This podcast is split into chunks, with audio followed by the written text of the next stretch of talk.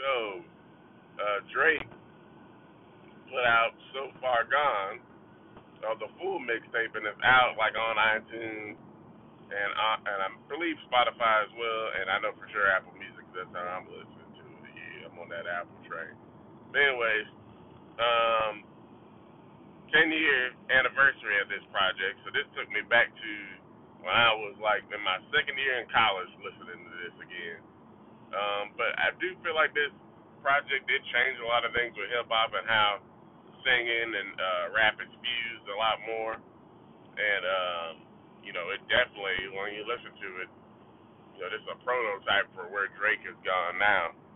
Um, but one of the main things that this made me think about, and which is kind of a different subject, but how I feel like one of the things that you can attribute to his success is the fact that he was signed to another rapper, signed to you know Lil Wayne Cash Money, even though he's signed to J Prince's son as well. But I feel like because when I rewind back to '09, my favorite rapper was Charles Hamilton, and although Charles Hamilton had tons of antics and things that caused his career to go haywire, I still believe that if maybe if he was signed to another rapper instead of just being signed to Interscope, he might have had a better chance. You know, um, say for instance, if he was signed to Shady, like Eminem's label and Interscope, he might have had a better chance at things. But you know, just being signed to Interscope, and when you got it, you know, it's just you in there in that building all alone, I think you can get taken advantage of. But it made me think about most of the rappers in this generation that are successful are signed to some other rapper. Uh, like, you know, J. Cole signed to Jay Z. Uh, Big Sean signed to Kanye. You know, and I already said Drake. And then there, there's tons of Meek Mill signed to Rick Ross. Um, you know, there's tons of others too as well. But I think it helps the artist with having somebody that already knows all the pitfalls, already knows when the label is giving them, you know, some, a hard time on something they shouldn't be. And then they got, and they already have that clout because they've already been there, done that, sold albums, so they can say, hey, we need to do this, or this is what he wants, this is what we're, this is where we're going, and you know, the label most likely will listen. So, you know, um, but I feel like there are some downfalls to it because we see where these uh, rappers are signed to another rapper, and then things don't when things don't go well, then it not only is it like okay, you know, you leave the label, but it's also you got a rap beef on your hands. So you know, but I really would like to see if you know, wish I could rewind time and then just see if you know Charles was signed to somebody else would have have helped. Also, I think would have helped him too, because then he would have had respect for something. Like if he was signed to somebody like an Eminem, he would have been acting as crazy. I feel like he would he would listen to what Eminem told him to do. Um, so yeah. Anyways, just an interesting topic. Yo, it's AJB4 Scrubfield Podcast. I want to talk a little bit about Star Wars. And uh, word of the block is that there were some rumors about Rian Johnson's trilogy being dropped, or that he had backed out from doing his uh, trilogy. And he came out saying that no, I'm still working on my trilogy, yada yada. So my thing is with Rian Johnson, brother, just let it go. Like you created the most divisive movie in Star Wars history. Like this movie was so divisive. It, it was more divisive than anything George Lucas really put out. Uh, and like I've said, I at first I liked the movie, but when I digested it more, I kind of realized this was a good movie, but a horrible Star Wars movie. It just didn't. It's like he and I thought he was a really big fan of Star Wars, but you know I didn't really sense that. And it felt like he was more of a fan of Star Trek or something like that. Like it just didn't have the right feel.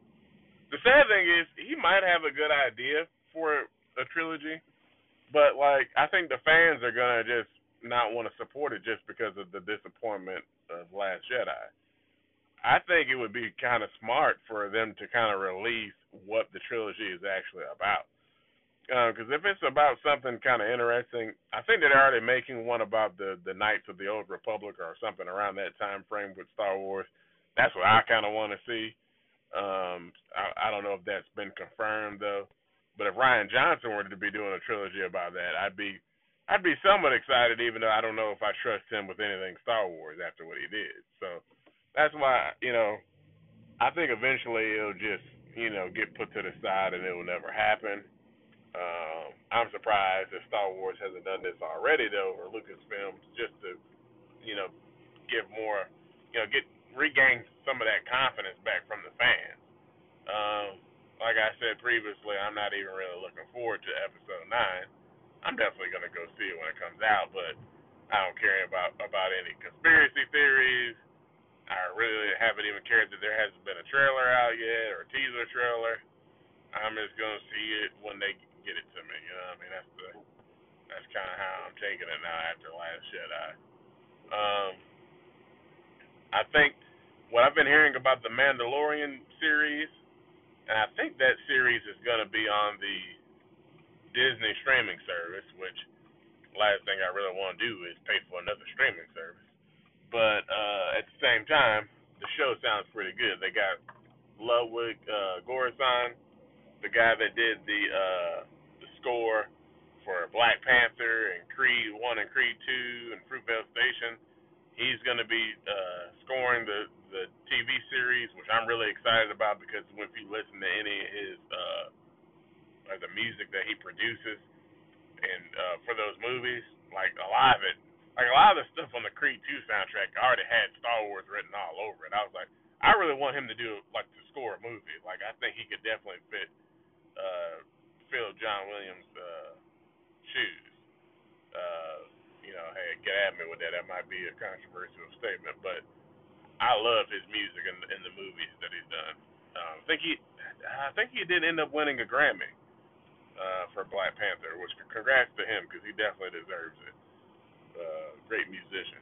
Does what produces a lot of stuff. Well, actually, he got one anyway since he produced for um, Childish Gambino on This Is America. So, but anyways, um, that TV show sounds good.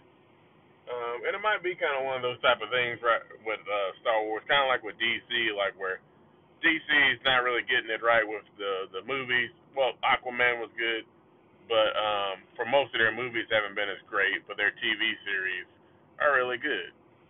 So um, I don't know. Hopefully, episode nine. See, the thing is, what episode nine is, it's supposed to be kind of putting bringing things to a close.